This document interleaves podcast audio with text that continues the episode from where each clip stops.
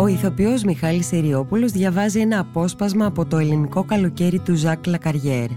Για να μην χάνετε κανένα επεισόδιο της σειράς podcast Αναγνώσεις της LIFO, ακολουθήστε μας στο Spotify, στα Apple Podcast και στα Google Podcast.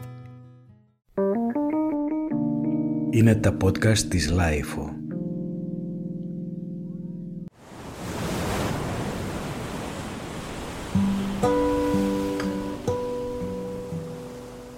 Οι αέριδες του αρχιπελάγους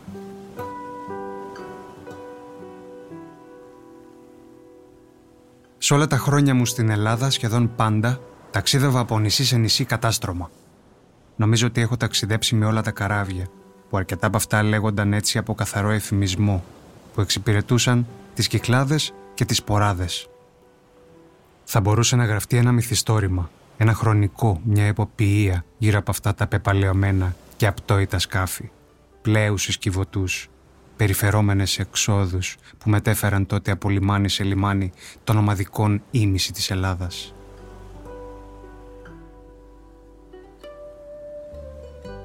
Μοσχάνθη, Έρση, Παντελής, Ιόνιον, Μαριλένα, Δέσποινα, Γλάρος, Ναυτίλος, Εκατερίνη, Άνδρος, Αγγελική, Έλλη, Ελλάς, Πίνδος, ορισμένα από αυτά ασφαλώς δεν θα ταξιδεύουν σήμερα. Τόσο βρίσκονταν ήδη στο έσχατο όριο της φθοράς, πάνε τώρα 10 ή 15 χρόνια. Από τα ταξίδια που έκανα προς την Πάτμο, την Νίο, την Αμοργό, τη Φολέγανδρο, τη Σέριφο, την Κο, την Αλόνισο, τη Χίο, τη Μυτιλίνη, κρατώ αναμνήσεις που με σημάδευσαν περισσότερο και από τα στεριανά ταξίδια μου με το λεωφορείο.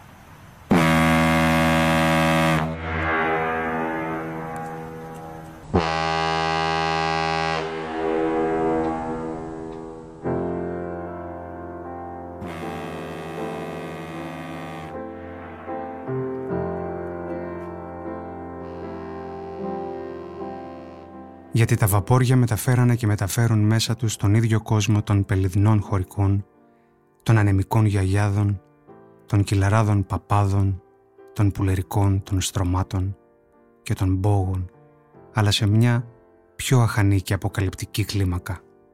Κάθε πράσινο λεωφορείο ήταν σε μικρογραφία η εικόνα ενός χωριού, ενώ κάθε άσπρο βαπόρι ήταν η εικόνα ενός ολόκληρου νησιού.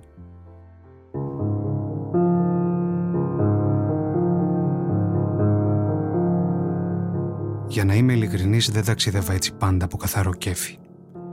Θυμάμαι ακόμα ορισμένα ταξίδια που δεν θα με πείραζε να τα είχα κάνει με αεροπλάνο ή να είχα περιμένει να φτιάξει ο καιρός, που έγιναν μέσα στις κολλασμένες καταιγίδες που μόνο η Μεσόγειος ξέρει, όταν λισοκοπούσαν τα μελτέμνια κουλουριασμένος μέσα στη σουλουμπάμια μου, στο πάνω κατάστρωμα, γιατί συχαίνομαι να ταξιδεύω με αυτές τις συνθήκες μέσα στο κουβερτωμένα που στενάζουν από γριές που αγκομαχούν και ξέρουν να βολάνε, παιδιά που ουρλιάζουν μέσα σε ένα χάος από μπερδεμένες αποσκευές, πατισμένες από μια μυρωδιά ξερατού που θα έκανε να πάθει ναυτία ο ίδιος ο Αϊνικόλας.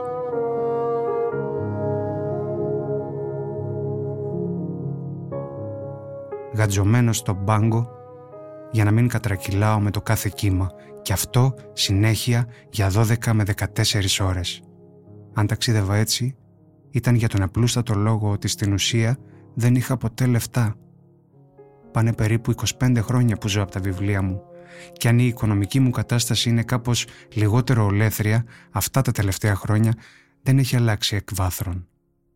Γι' αυτό το βρίσκω απαραίτητο να ξεδιαλύνω ορισμένα σημεία και ορισμένες λεπτομέρειες ηλικής φύσεως προτού ξεκινήσουμε για τα νησιά και επιβιβάσω τη μνήμη μου στο ψέκασμα αυτών των θαλασσών που τόσες φορές διέσχισα.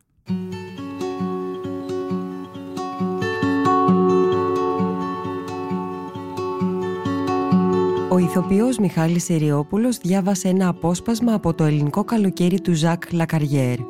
Για να μην χάνετε κανένα επεισόδιο της σειράς podcast Αναγνώσεις της LIFO, ακολουθήστε μας στο Spotify, στα Apple Podcast και στα Google Podcast.